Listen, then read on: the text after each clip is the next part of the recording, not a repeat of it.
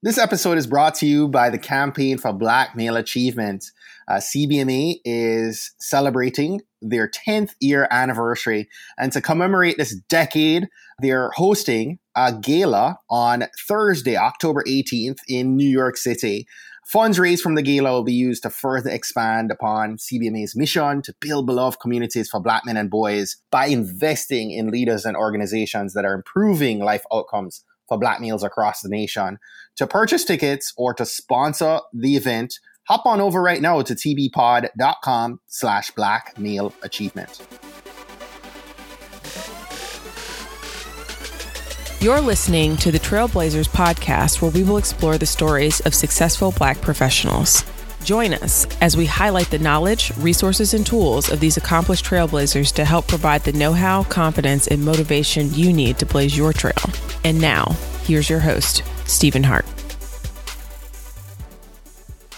Hey, Blazer Nation. This today's episode is for my dads, my fathers, grandfathers, uncle, godfathers, father figures, and the men who truly stand in to help raise our children as best they can. Today is Father's Day, and I want to wish my dad and all dads a happy Father's Day. I thought I'd take some time to share a few tips, if you will, uh, for being a great father. Lessons I've learned from experience and also from those around me who have done a great job at being amazing dads and fathers. Of course, in 2018, we've got a lot of men right now who are becoming fathers, but unfortunately, it pains me to say that many are leaving the women who they got pregnant and are not and have not done the responsible thing in raising their kids and being present for their children. But thank God that is not the narrative for all fathers, especially our black dads, right? Been blessed to meet so many amazing men who are truly doing a fantastic job with uh, raising their children uh, the way that they should and um, and being present. So I'll share a few tips uh, being a, a, about being a dedicated husband and uh, a father to two, and and share my own story and and sort of I, I wanted to get started off by just sharing for our new dads, especially that first year challenges are real. Uh, the feeling of becoming a father for the first time is indescribable. It's often the proudest moment when you first see this living, breathing being that you helped to create. And no one can explain the range of emotions that you go through and truly the life changing mindset that most of us experience. I became a father for the first time back in June of 2010. So I've been a dad now for eight years. Uh, when Layla came, so much changed after that. I, I found that uh, shortly after, within a year or two, I sold my business, uh, bought a home. And for many of us as dads, right, life gets really real, right? And we all feel an obligation to our families like never before. We want to become the provider when our partner gives birth to our children, right? We are the rock. Uh, and I remember having off, what was it, maybe just a week, or I don't even think it was two weeks when Layla was born. And, uh, you know, I was in a, a funky time trying to rebuild a business. It was tough. I remember thinking that, you know, I had to be a working dad and yet still be active right for kristen for my wife in the middle of the nights to to help her through this season that we were stepping into as new parents and, just be there right to do everything that i was asked to do. And i also thought that it was exhausting. I, I was very anxious and wound up right and exhausted in, in, many ways. And i thought expressing my exhaustion in that phase uh, of this new role was somewhat of a sign of weakness. I thought my wife, who had made the ultimate sacrifice giving birth, did all she could do. And so I just needed to, to shut up uh, and grind through the fields that I was experiencing. And the truth is that despite this joy and this excitement of becoming a new dad, the fact is that fear, depression, anxiety, and exhaustion as a new father is real. It is real. So and to back this up, I found this really crazy. A couple, couple, just a couple weeks ago, I was reading uh, a study that was published in Men's Health. It was done back in 2016, like in Australia, but I found this interesting nonetheless, right? Uh, it was highlighting that almost half of all first time dads saw anxiety and depression after having a baby as a sign of weakness. So they also felt the same way. Uh, the report also pointed out that while becoming a dad was viewed as a, a, time of great joy, almost 90% of men felt overwhelmed by the responsibilities of this new role. The majority of us do feel a need to be the rock for our families, but again, 47% said this caused a lot of stress and anxiety. And 56% of new dads don't seek out information or support from other people during this time, during a stressful period. And so this pressure to be the rock was seen as a barrier to us seeking help for the depression and anxiety and the fear and exhaustion that we were feeling. And this this is troubling, right? Because nearly 39% of first time fathers experienced high levels of psychological distress in the first year of their child's life.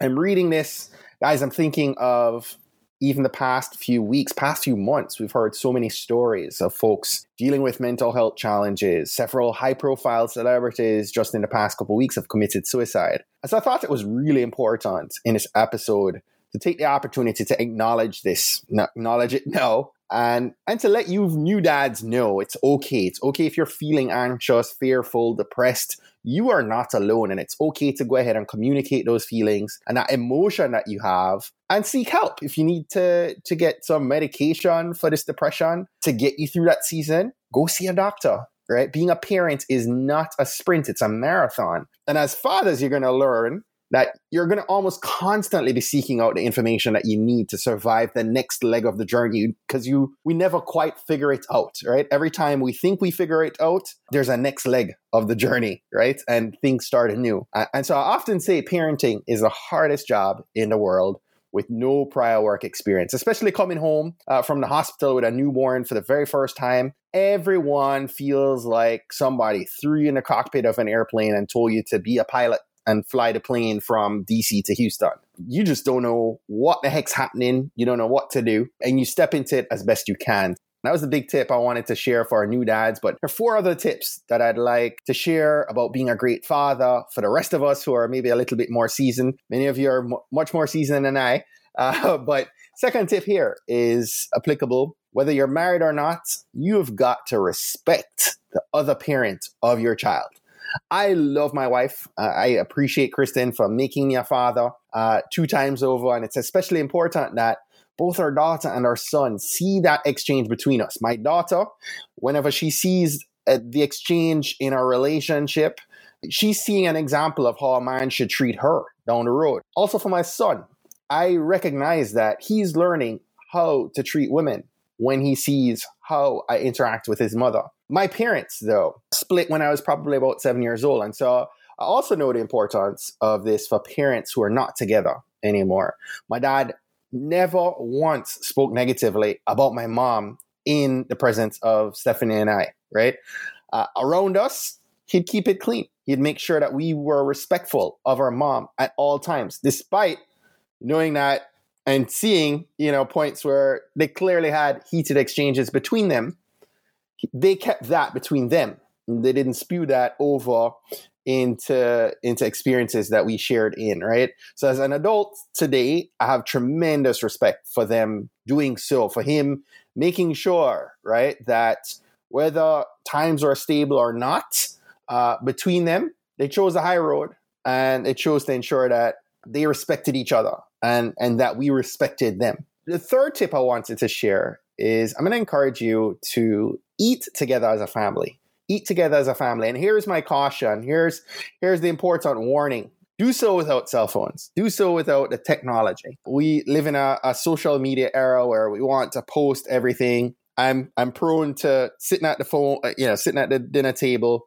have my cell phone in my hand. And Kristen's actually the one that said, "Hey, you know what? We need to put these phones away when we're engaging with the kids and we're having dinner time. We need to definitely recognize that we must engage early and engage often with our kids and be able to have a conversation that doesn't involve us reading a social media post or meme or video at the dinner table while your child is trying to engage with you. They're trying to make eye to eye contact with you and let you know what's happening in their world. So, my advice, my tip to you here is plug your phone into charge in another room. Go sit at your dinner table with your family and be present. And that leads me to number four. I want you guys to spend time. Spend time with your kids. Time waits for no one. I can't believe my baby girl is eight years old right now. And it, it truly felt like it was just yesterday that she was born. I know some of you guys who have adult kids feel the exact same way. I hear it over and over. So, you know, our kids grow up so quickly. And so we have to make the time to be there for them and be with them.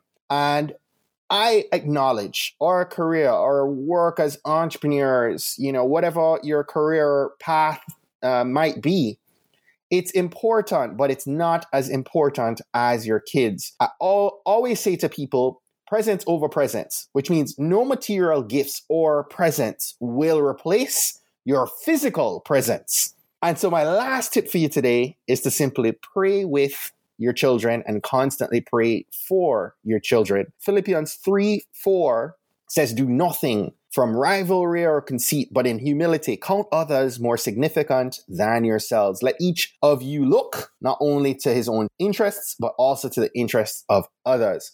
My father, I'll, I'll close out in saying this, my dad, over the past 41 years of my life, has taught me how to love through selfless giving. Bible says, "For God so loved the world that He gave." And my dad, Carl Hart, so loves his children and his grandchildren.